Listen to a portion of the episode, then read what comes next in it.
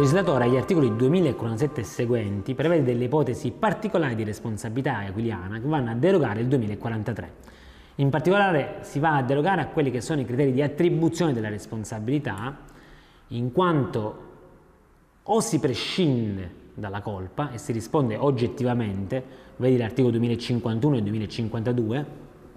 o la colpa si presume, nel senso che non dovrà essere il danneggiato a fornire la prova della colpa, ma dovrà essere il danneggiante a fornire la prova della sua diligenza o in alcuni casi addirittura di una diligenza particolarmente qualificata. L'articolo 2047 in particolare fa ricadere sul sorvegliante l'obbligo di esercire il danno caggiato dall'incapace. In tali casi il, eh, la colpa si presume dovrà essere il eh, sorvegliante a fornire la prova di non aver potuto evitare il danno. Con riferimento alla natura della responsabilità, secondo alcuni saremmo davanti a un'ipotesi di responsabilità per fatto altrui, cioè la legge ha previsto che sia un soggetto il sorvegliante a dover rispondere anziché colui che ha commesso il fatto che è invece l'incapace. La dottrina giurisprudenza maggioritaria invece ritengono che siamo davanti a una responsabilità per fatto proprio perché il sorvegliante risponde proprio perché non ha adeguatamente vigilato sull'incapace. Lui era tenuto a sorvegliare, non lo ha fatto adeguatamente, non ha rispettato i norme canoni di diligenza e di conseguenza risponde per una sua inadempienza. Non a caso la prova liberatoria è non aver potuto impedire il fatto, quindi essersi comportati diligentemente, ma nonostante ciò il fatto si è avviato lo stesso. Quindi una responsabilità per fatto proprio e non una responsabilità per fatto altrui. Il danneggiato in questi casi abbiamo visto non deve fornire la prova della colpa perché per una questione di rischio di allocazione ha preferito il legislatore agevolare il danneggiato che, for- che subisce da parte di un incapace il danno perché potremmo dire secondo l'it quod non si può ritenere che se l'incapace cagiona un fatto illecito che cagiona un danno ciò è da attribuire a una mancata vigilanza del soggetto che è tenuto a tale vigilanza. Siamo davanti quindi a un'ipotesi di colpa presunta. Si presume la colpa, sarà onere del danneggiante fornire invece la prova, quindi del sorvegliante, che ha adeguatamente vigilato. In realtà non è mancato chi, come tutte quelle ipotesi di responsabilità extracontrattuale particolari, chi in dottrina soprattutto ha ritenuto che anche in tali casi saremmo davanti a un'ipotesi di responsabilità oggettiva, per cui per poter effettivamente andare sempre da prova del sorvegliante dovrebbe provare l'interruzione del nesso causale e quindi il fortuito. Ma in realtà una tale interpretazione sembra leggermente contra legem, in quanto nel momento in cui la norma prova non aver potuto impedire il fatto, non sembra fare riferimento al nesso causale. Nelle ipotesi in cui il legislatore vuole fare riferimento all'interruzione del nesso causale ritenendo che il soggetto risponda oggettivamente, fa riferimento al fortuito, quindi chiede che si provi il fortuito. Non aver potuto impedire il fatto vuol dire che tu ti sei comportato diligentemente, ma nonostante ciò il fatto si è verificato lo stesso. Per cui sembra essere davanti a un'ipotesi di responsabilità per colpa presunta. È necessario per poter rispondere nel 2047 che l'incapace abbia posto in essere un fatto che abbia caggiato un danno, che abbia i presupposti del fatto illecito, anche se come vedremo essendo soggetto incapace, chiaramente non si può parlare di dolo colpa. È necessario che però il danno ingiusto sia contra ius e non iure. Inoltre è necessario per poter rispondere il sorvegliante che questi avesse l'obbligo di sorveglianza, quindi che fosse ritenuto appunto un sorvegliante. Questo sussiste nei casi in cui la legge che impone in capo a un soggetto l'obbligo di sorvegliare l'incapace pensiamo al genitore o al tutore, ma può farsi riferimento anche al soggetto che spontaneamente assume l'obbligo di sorvegliare. Addirittura la giustizia oggi ritiene che non è neanche necessario che il soggetto assuma volontariamente tale, tale obbligo, è solo sufficiente avere l'incapace sotto il proprio controllo. Se il soggetto, anche se non ha assunto volontariamente, si ritrova di fatto a sorvegliare l'incapace, tal caso la fonte dell'obbligo sarà legale, non negoziale e se l'incapace cagiona un fatto illecito dovrà risponderne il sorvegliante.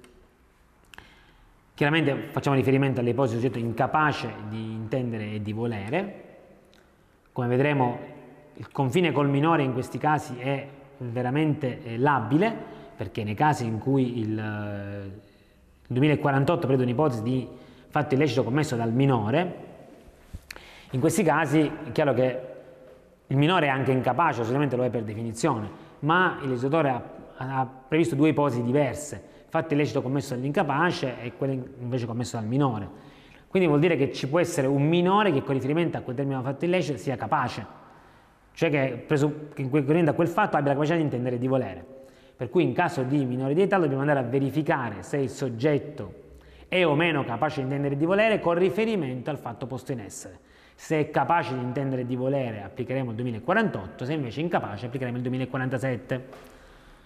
Il 2047 prevede in deroga al principio per cui l'incapace è irresponsabile e quindi non risponde col proprio patrimonio, la possibilità che il giudice condanni l'incapace al pagamento in favore del danneggiato di un'indennità.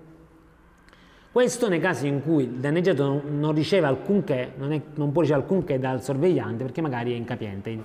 non possiede alcunché quindi il danneggiato non riesce a ottenere alcunché dal sorvegliante. In questi casi, nonostante di regola l'incapace non dovrebbe rispondere per propria, eh, col proprio patrimonio dei fatti commessi, appunto perché è incapace, comunque l'esonero ha previsto la possibilità per esigenze di uguaglianza per non far ricadere eccessivamente sul danneggiato le conseguenze negative del fatto illecito, perché se non può prendere nulla al sorvegliante, di fatto quel fatto illecito viene totalmente addebitato al danneggiato che si subisce il danno. In questi casi il legislatore ha previsto la possibilità che il giudice condanni l'incapace a un'indennità che non è l'integrale ristoro perché l'indennità non è risarcimento del danno, ma comunque è, è un qualcosa, cioè vale a dire è una pressione patrimoniale economica che in qualche modo permetterà al danneggiato di non subire integralmente le conseguenze negative dell'illecito. È comunque una forma di responsabilità sussidiaria, in quanto il giudice la potrà erogare soltanto se il sorvegliante risulta incapiente, quindi se il danneggiato non può prendere nulla dal sorvegliante, e valutando sempre il giudice quelle che sono le condizioni economiche delle parti. Il 2047 è invocabile soltanto nelle ipotesi in cui l'incapace cagioni un danno ingiusto a terzi. Si è posto in giurisprudenza il problema perché chiaramente la norma parla di fatto illecito e quindi chiaramente di fatto commesso nei confronti dei terzi, per cui si è posto in giurisprudenza il problema di quale disciplina è applicabile nel caso in cui l'incapace ponga in essere dei danni a se stesso. Perché se il 2047 è possibile applicarlo con la responsabilità del sorvegliante nei casi in cui l'incapace compie danni a terzi, che succede se l'incapace si fa male da solo? È giusto in tal caso far ricadere tutte le conseguenze sull'incapace stesso o il sorvegliante in tali casi è tenuto a risarcire il danno subito dall'incapace? La giurisprudenza esclude in tali casi la responsabilità del sorvegliante senza il 2047 perché ritiene che in questi casi siamo davanti a un'ipotesi di responsabilità contrattuale da contatto sociale. Infatti non è possibile appellare il 2047 in questi casi perché non c'è il fatto illecito al terzo, ma non è possibile, ma sarà comunque necessario far rispondere il sorvegliante ai danni subiti dall'incapace, ma poiché tra incapace e sorvegliante, ove non vi sia un contratto che è esattamente potremmo immaginare anche che vi sia,